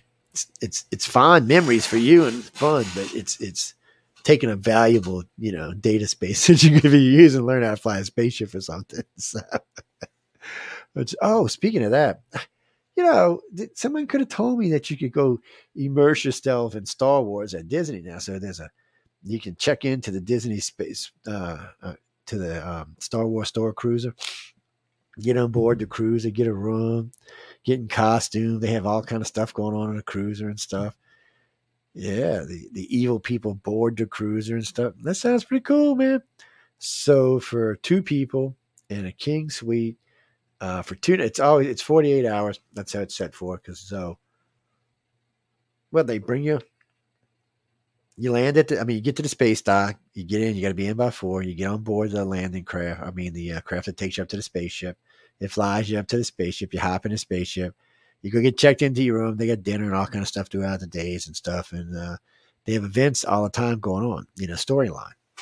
They got a couple of robots you can check in with, the bed. Rooms are cool, it's a cool little setup. Uh, you got um, windows in your in your bedroom so you can look out into space and stuff. I uh, know.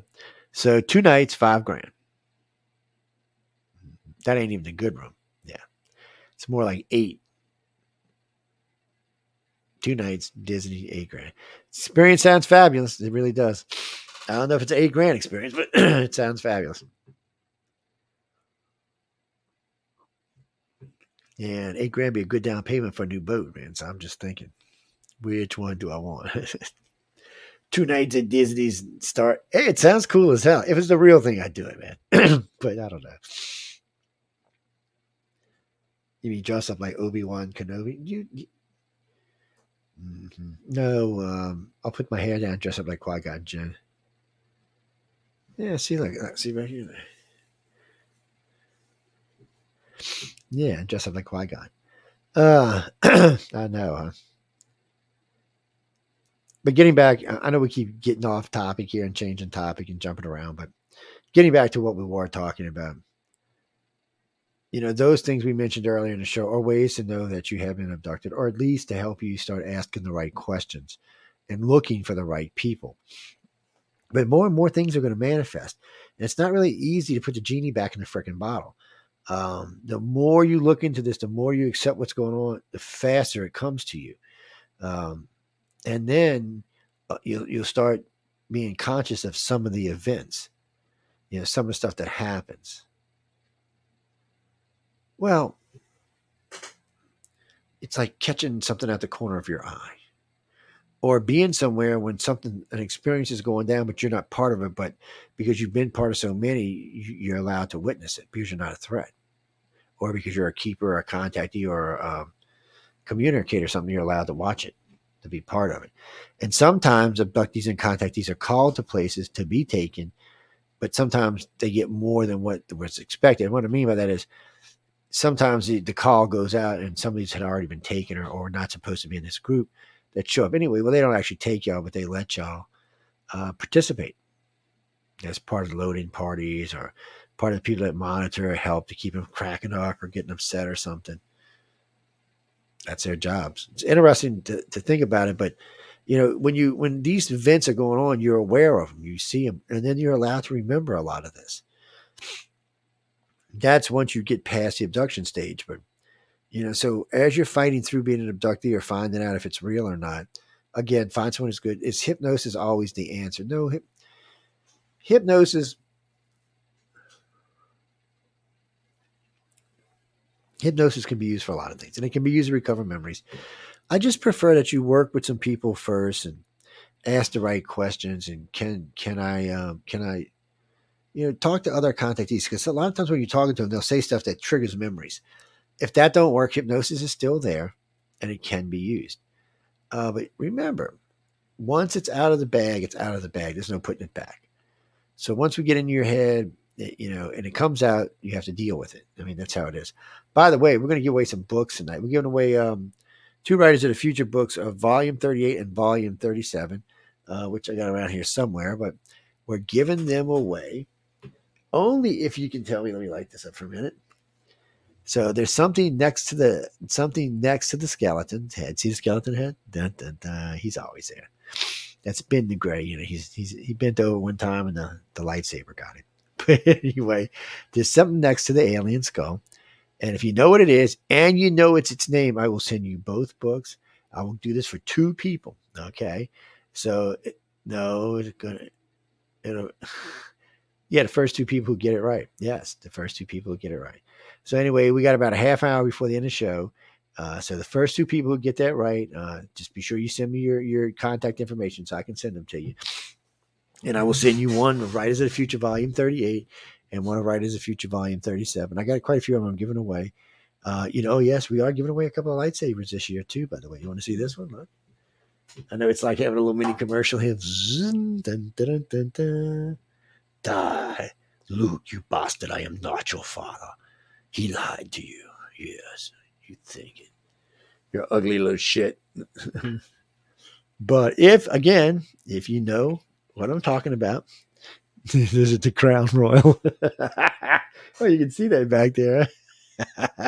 The Crown Royal was like two years old, man. That, that was I got that out in L A about two years ago at a party.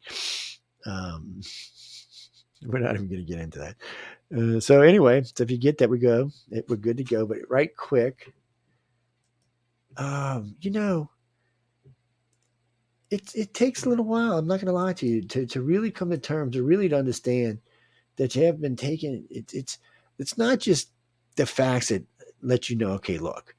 This and this, this adds up to nothing else. I have to have been taking this. The only thing it can be. Okay, that's true. It's probably, and that probably helps you to get there. But you need more than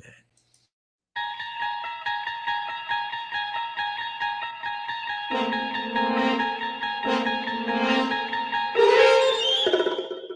You're listening to U F O Undercover with your host, Joe Montaldo, right here on the Paranormal Radio Network.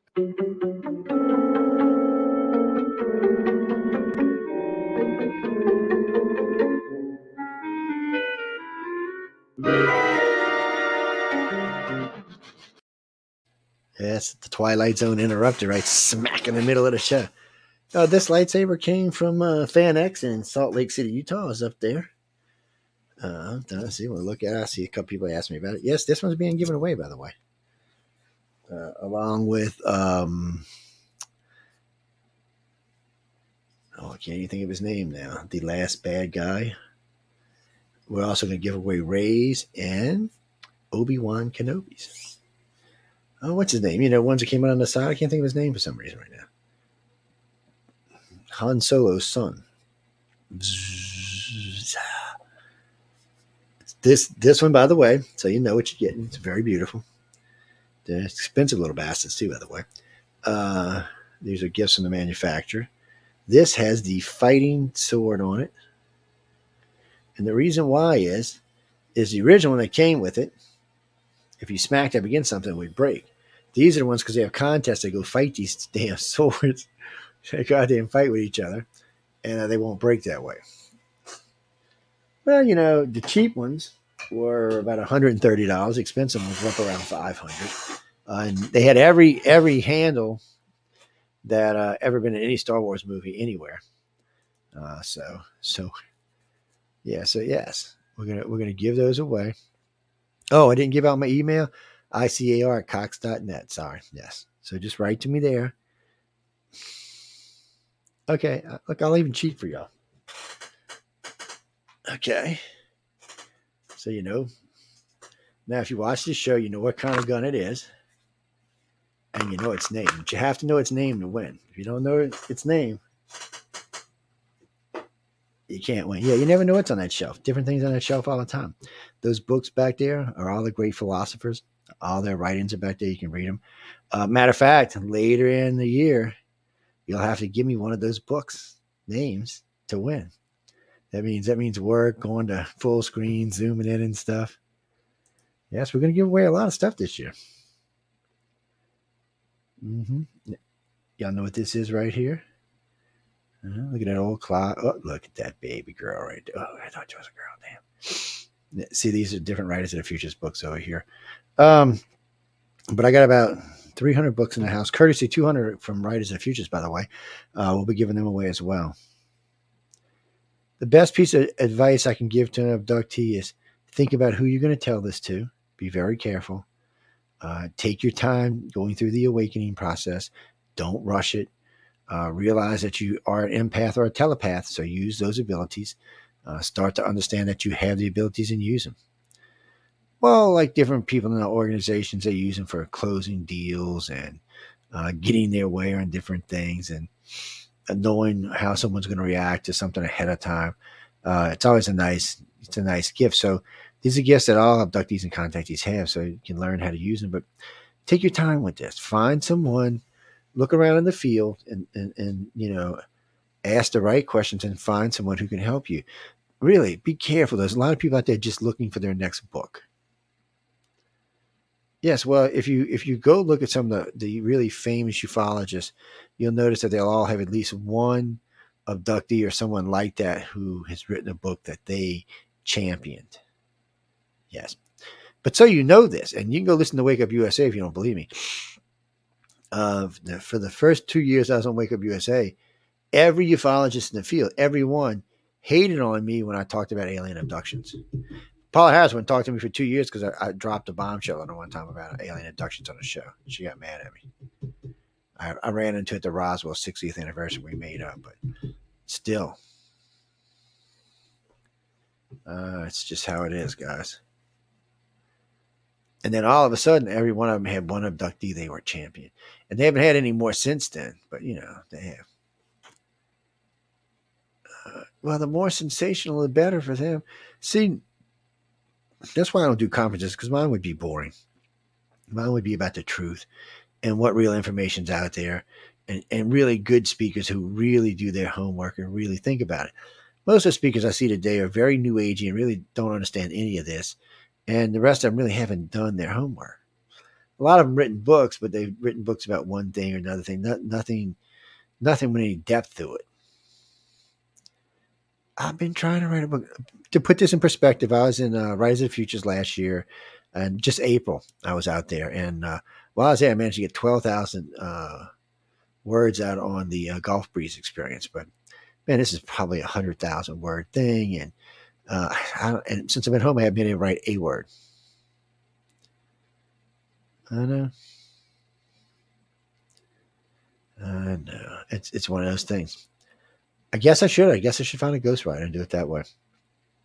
But that's not what we're here to talk about. We talk about having another show. Also, if you notice weird marks, feel weird things on your skin that are there and they're not there. Uh, sometimes there'll be a little triangle. This, they won't. They usually won't be like um, cuts or anything. They'll be healed, or they'll be just like pinpricks. Um, but they'll be marks. Sometimes they'll even be handprints. If you know, some men, some women struggle and fight, and sometimes you'll find like prints around the arm, prints around the thigh, inside the thigh, around the calf, stuff like that, because something grabbed you hard and held on while you were kicking and screaming like a maniac, trying to get the bleep, bleep, bleep, bleep away from the bleep, bleep, bleep and aliens. Um, wouldn't you want to run? It's our human nature to haul ass, isn't it? Run, you son of a bitch, run. But it, that's just the start of knowing that you're an abductee. By going through these different things we've talked about tonight, it kind of helps you to know that it's time to find someone to work with. Don't go through this by yourself. Don't don't do what so many of the old abductees and contact, the baby boomers and the exit generals have had to go through. A lot of them went through this alone until they ran across people like me and other people in the field, like Javon Smith, Melinda Leslie, people like that, Karina Sables, or other contactees and abductees that really, Narira Isley, um, Miriam Delicata, people like this were out there to help you. They're not into it to make money. They're out to want to help you. Whether you agree with their personal experiences or not doesn't so much matter, that you do know they've been taken, and that's their experience, and this is your experience, but they can help you with your experience. And it's someone to talk to that doesn't think you're effing loony. I have noticed something, though. It started happening in the late nineties and is, is more prevalent in two thousands. It seems like more and more of the abductees we find today, the spouse is an abductee, too. In the early days, it wasn't like that. This was a major contention for divorce. Um, I can't tell you how many original abductees I met that got divorced and then met somebody online that turned out to be a contactee. It's weird. Goes back to what we were talking about earlier. When, when we show up at conferences and people recognize each, they've never seen each other before. They're like, holy shit, who is that? Where'd they come from? Hmm. Oh, oh, John, I'll tell you right now, November eighth, uh, from about five p.m. till midnight, uh, about eight of the hosts on the network will be up and crewed up uh, for the political. Oh, yeah, we'll be all going all night, just like we do on all major political events. We do all the elections, the, the president elections and the midterm elections. Oh, yeah, I can't wait to mine. I'm either going to be crying or jumping for joy. Won't know until then, though. No, we don't. We're not going to get into that. We don't talk, really talk about this on that show. But uh, tune in to Centralist this Friday night, ladies and gentlemen. We will be discussing it then. Yes, that's why it's called the Centralist. I'm not even going to repeat that. I'm not. Um, who? Oh, I didn't even see Mike wrote that down there. Kyle Wren. Yeah, see, he's got a cool ass lightsaber. We're going to have that one given away. Obi-Wan's were given away. Uh, the one that's behind me and um, and Ray's we're going to give away. If if they'll give us, look, these these are going to be, they're, they're giving these out for, for advertisement, to advertising with the network, and these are things that they're going to give out for the advertisement on the network. The lightsabers are great. Uh, you know, I didn't ask him. I'll ask if you can get the ones, if they're going to come with the fighting sticks, because they are extra for the fighting, fighting uh, ends than the non. I will whack you in the head with the lightsaber, buddy. I've been thinking about hooking it up so I can run a, like a taser charge up it. Yeah, I got an idea to do that and just put a contact on each end, put like a six hundred volt taser on it. And, and when you turn on a light, it turns on a taser. So when you swing it, it will go, and when it hits your ass, it goes, yes, I'm evil. What can I say? Mm-hmm. Um, no, Luke, I am not your father. You're a bastard, Luke. Sorry. Oh, did I say that again? I apologize. Being an abductee sucks in the beginning. You're alone. You're scared. It's it's you don't know what the hell to do and who to turn to. Again, there's a lot more information today than there used to be. You know, on the internet, you can always write to me. I can always try to help put you in touch with somebody that might be able to help you out. Um, right now, we're no. You mean for I C A R? No, no. That's, we don't have as many directors as usual. We how can I say this nicely? We're in the middle of changing around the organization, so we did some house cleaning earlier this year. About half the staff is going. Well, they were just keeping space. I mean, they do stuff from time to time, and they still do stuff for us, but you know, you really, you can only keep the really active ones. So everybody's pretty bitch booked up for at least six to seven months out at a time right now.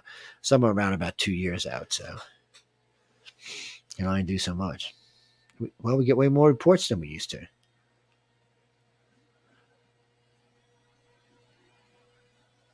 Well, yes, I did rewrite the Betty and Barney Hill case. No, we're not going to talk about that. I will do a whole show on that in the future, uh, or maybe I'll do a, a, a group of a group of um, cases that we rewrote. What do you? Oh, wait. Here, look. See, there it is. I didn't know I took it off my shoulder. Yeah, look. See how cute it is. Look, no, what a doofus. Uh, I'm sorry.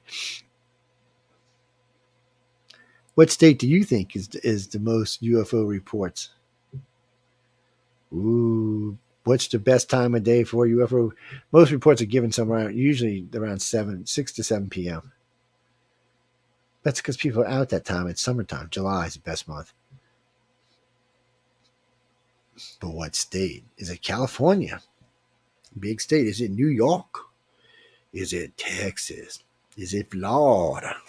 Well, to be totally honest with you about this, it all depends on which U F O reporting site you go to.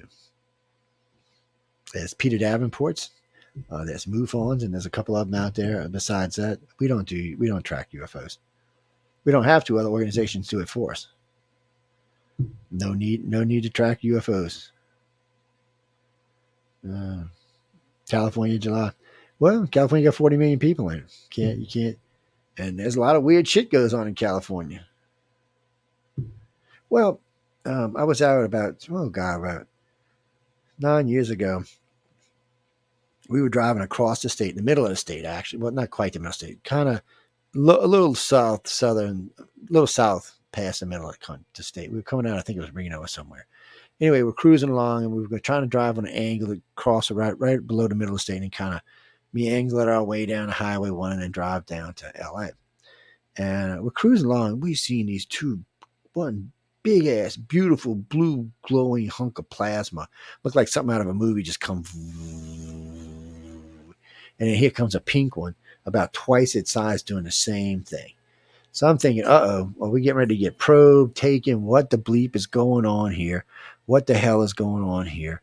Uh, should we even be involved in this? Should we just punch it and get the hell out of here? What the hell is going on? So I'm trying to get on the phone with a friend of mine. My phone is just flipping out, which oh, I'm like, oh, shit. We get up the road a little ways. My phone comes back on. Uh, and all this, it, it really felt intense. Like you could almost feel the energy like crackling as it went up past you. And so I got hold of a friend of mine who got hold of a friend of his. And uh, it's something that happens out there. It's, it's, I guess the plates are rubbing together right there. And it creates these plasma balls. They were badass looking. I didn't know what they were. I'd never seen one before. I mean, you know, I've been out in the swamp when there's swamp gas going on and people think they're like ghosts. And it kind of does look like ghosts because there'll be different colors and it'll be kind of smushing and squishing and squeezing between the trees. But it looks like it's alive. It's just the wind pushing it through the trees, but it looks alive. Uh, so I could kind of understand that. That was, that was badass. There was a name, official name for him, but uh, it's been so long I forgot. But it was cool to see him. Uh, and there are a lot of weird things in Cali. Um, That's like, I was driving into Roswell for the, I was at fifty, it was two years before the sixtieth, so fifty-eighth anniversary of Roswell. I'm cruising, I'm fifty-eighth year of Roswell. I'm cruising in. I'm coming out of Lubbock, Texas, cruising down this road, this two-lane highway going up and down. And you get to the top and you can see these little like towns and villages tucked in in different places because it was dark outside, the lights. We come by one of these hills and this thing, It, it almost looked like it was going to hit the car. It was so close to the road. It was like out, like a scene out of Damn Close Encounters. It rocked the car when it went over it. Uh, so there was like six of us in the car. Everybody's got their heads out the window with cameras. Just snapping away, phones snapping away. And not a damn thing was on any of them. So we're going down. So I just stopped. We're going down the hill, so I just stopped. Turned the car around and punched it, went back up the hill. And right as we crested, this thing came back the other way. It felt like it was trying to push us down. It was it was weird because it went by so fast that the car, and we were in a, um, a, a Nissan Armada, actually. It, it felt like the damn thing was trying to be pushed back down the hill. So I stopped, turned back around, punched it again.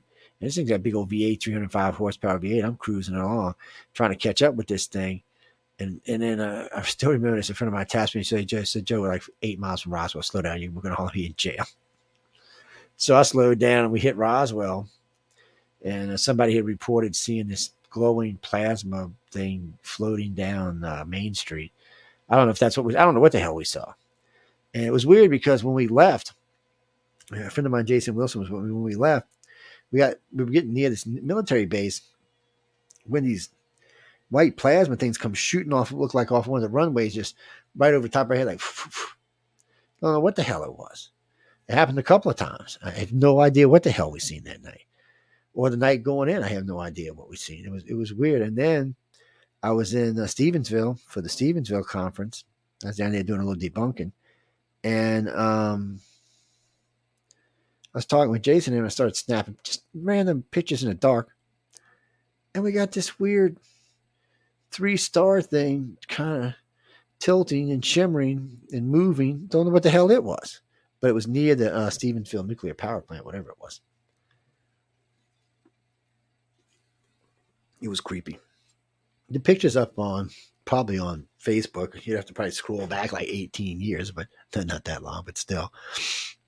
It is kind of crazy. Well, Johnny, we got we got time for a couple more questions, but it just when you when you again, when you when you start seeing these in your dreams, pay attention to your dreams, write your dreams down, write your dreams down, write your dreams down. Pay attention when you freak out. If you have any kind of event that sets you off or creeps you out or flips you out, be sure you also write that down as well. And stop and try to see if you smell something weird, ozone or something. Try to, every information you can get out of that experience that may have set you off. See what it is that set you off, because sometimes it's sight, sounds, and smells that set people off. Smells do it a lot. We're more acceptable of smells. We, it's something that really tunes us in quicker. Um, so sometimes people will recognize a smell and will send them back into a memory. They'll be like, what the f- was that? So these are all things that can easily bring you to memory. Jesse, okay, what time we got? I don't know who told you, but it is true. Um, one of the original turret designs I made, I don't know, Jesus, thirty, thirty-five years ago. It's about thirty-five years ago. It's a, it's a turret layout for tarot cards. It's very advanced. It's not for rookie tarot readers. Uh, hey, Chad, uh, I'm going to make it public. It was very private or something that a group of witches put together. Um, the, the cards that were originally made from were what they call the cat guards. These people got more blood and wax on than you could even imagine. Um, but it was a very, it, it, the design is to give the reader the ability to give someone a very serious, very informed reading other than like a Celtic cross or something along those lines. It's it's really for a more advanced level reader. But I'm I'm going to make it public. I probably will do it first on TikTok, but I'm going to make it public. Mm, I don't know. What do you mean why it took me so long? Because it's mine. That's why, asshole. Uh, I used it. I don't I don't use it anymore. Well, I can't say I should never use it, but um, not like I used to. Well, I used to read at a place called the Bottom of the Teacup in the Vukorea in the French Quarter, right across from the main libraries. Yeah, man, you know, I'll go down there and read some cards for some people. These rich, famous people come in from Hollywood and California. Can you read my cards, man? I said, yes, I can read your cards. Sit down. Can you read my tea leaves? Oh, yeah, I can read them too. It's, um, but we used to do a lot of readings. We used to get paid to do a lot of readings.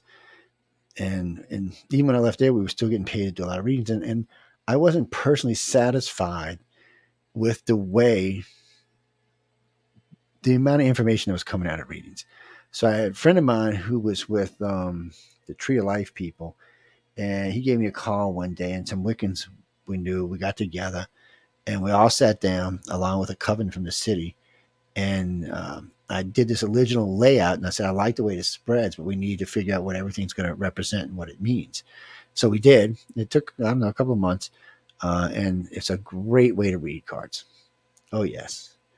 Very informative, um, easy. What do you mean, up or down? It's that's entirely up to the reader. I read them both ways because, to me, they have two different meanings. But for some people, they don't. Some people just read the card for what the card is, whether it's up or down. For me, because I was taught to read a, a way, way, way back in the day by also Carly's great grandson, um, I read both ways. Yes, because, well, it's just because the card's upside down doesn't always make it negative. About half the time it is, though. Uh, and it's not always a major negative, but it, and it also depends on what the card is. Yes, so a really good card can be a really bad card. Upside down. Yes, it can be. Uh, so that's what you, you want me to teach people how I read cards. No, no, no. Most tarot readers I know are not nowhere near ready to, to read at the level I do. No. Well, you know why I gave up tarot? You want to know the truth? Because I didn't need them anymore. Mm-hmm. I didn't have to use them anymore. I um I was somewhere, and this individual walked up and he touched my hand. And when he did, I seen like four years of his life, just complete. So I just babbled it off to the guy.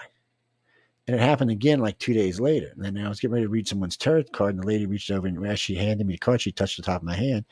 And I seen it. So I just I asked her a bunch of questions. I said, has this, this, this, this, this, and this, this happened to you? And she's like, how the hell do you know that? And so I, I seen that, and I had seen the future, so I, I just laid it out. So to all of these people I'm talking about, everything that I told them actually came to pass exactly the way I told them. It it still freaks me out even today. So from time to time, when I meet someone, and it doesn't always work, by the way, but when I meet someone, a lot of times, um, if it's something it's meant to be given, if they touch me, man, they don't even have to touch me sometimes. It just, I don't even know how to explain it. I don't even know where it comes from. It's not like a hear, a sign, a sell, a smell, a sight. It's none of that. It's just there. It's like it's like somebody just downloaded that whole entire packet into my head, and there it is. I don't even know how to explain it to you. Mm, it's very interesting. I don't use it that much anymore because I don't I don't because some of the work I'm into these days doesn't afford me the time to do that anymore. Well, my day job, especially right now, because we're slow, so that means I got to get out, hustle my ass off, and find some work. Um, unless I want to move to Florida, it's um. You know, it just doesn't afford me time. The radio station takes up a lot of my time. I C A R takes up a lot of my time, and my day job takes up a lot of my time. Um, and we don't a- ask for donations or anything. So mm, I know. Well, the station pays for itself at least now. So it was making a pretty good profit there for a while, but now it's just paying for itself again. But as long as it's paying for itself, it'll stay around. Yes. If you feel that way, you should contact someone. If you're having those experiences um, and, you, and you're seeing things, you know, a lot of times the grays can be aggravating and playful. So can reptilians and humans. But so sometimes you'll see them like peek around a corner, peek over the foot of your bed. You know, if you got one of them tall poster beds, they'll peek over the top of it and shit. You'll see them looking into your room and stuff to see if you're awake or not. Even though they have the equipment to know that you are, I think they just do it to F around. Or when you wake up as you're passing through the wall and you can see, I guess it's the atoms of the wall as you're going through the makeup of the wall itself. Or when you get outside and you're floating up to the ship or you're blue lighted up to the ship.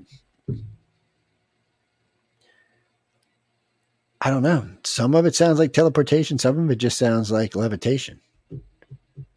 Yeah. Some of it just sounds like they're, they're, they have the way to shift molecules and walls and stuff, but, but it does seem like it's just pulling you, a beam's pulling you through and then a beam's pulling you up.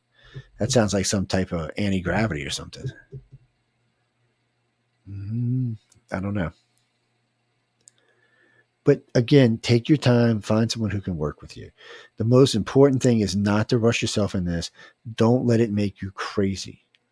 Okay. It's going to flip you out, but listen to stuff like what I'm saying tonight, you know, or catch me up one night and I'll do one of the, one of the monotone voices for you to help you out. But um, really and truly take your time, look up as much information as you can.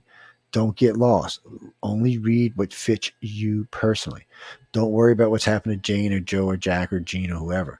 Only worry about you. Deal with what you're going through. If you find a support group, don't let them change the way you believe in your contact. Okay, find a researcher and express your contact to that researcher. You, well, okay, you can always write to us and give us your experience and we will put it in our database. But it may be, to be truthful, I'm not going to lie, right now it would probably be six or seven months where you get an uh, email back. I mean, you might get an automatic reply saying thank you for the email, but it'll be six or seven months. Now, there are shortcuts. If you know one of us, myself, or somebody that you might know in an organization is traveling, and there are going to be places like I was in Dragon Con and I was at FanX.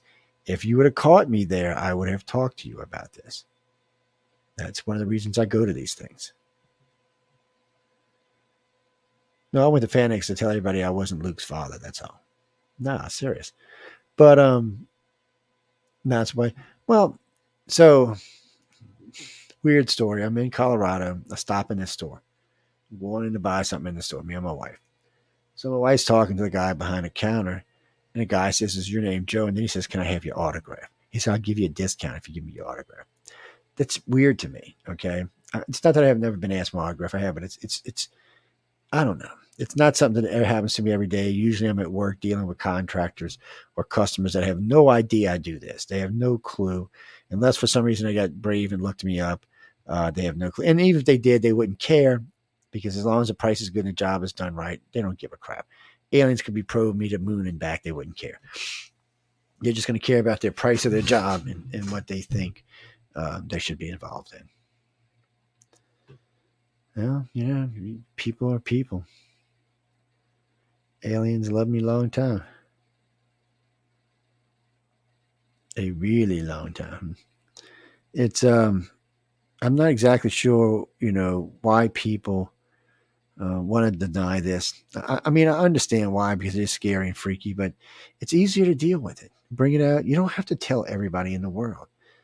Find some people you can trust and talk to them about it. Once, once you can talk about this and get it off your chest, you realize there are some advantages to this as well.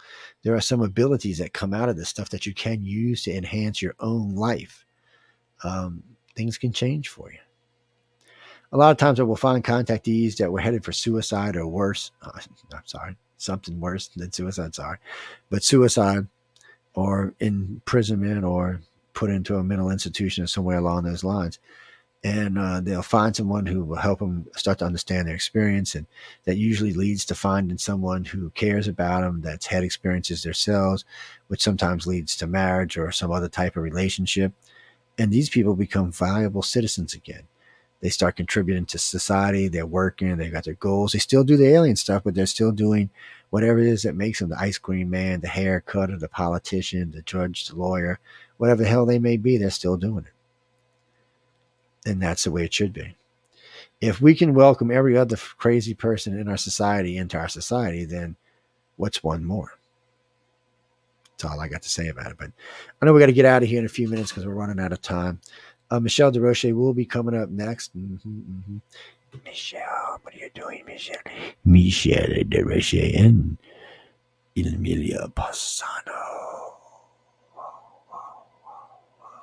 Anyway, guys, on that note, uh, good night. I hope to see everybody next week. We're back. Like I said, we're back on full time for a couple of weeks, at least until uh, Christmas probably. Uh, we might be off for New Year's, but well, the station won't be off for New Year's, but I might be off for New Year's.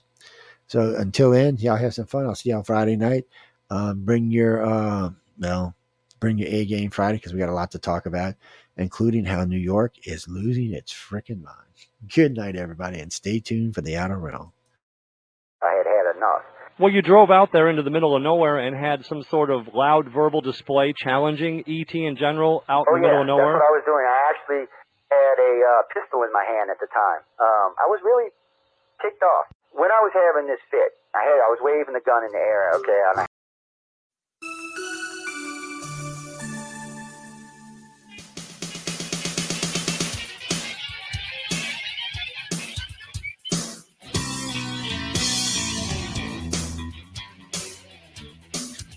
Now show yourself. Oh, please show yourself. You come to me.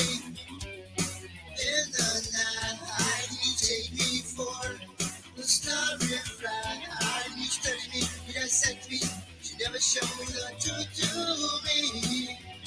Are you little man from the stars? Why won't you show yourself to me?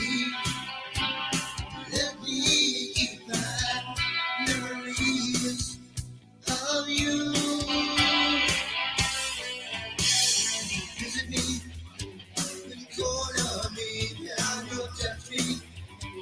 Engage me, you leave me with these massive scars, you little man from the stars.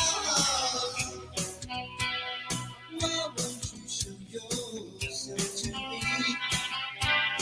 Let me keep my memories of you.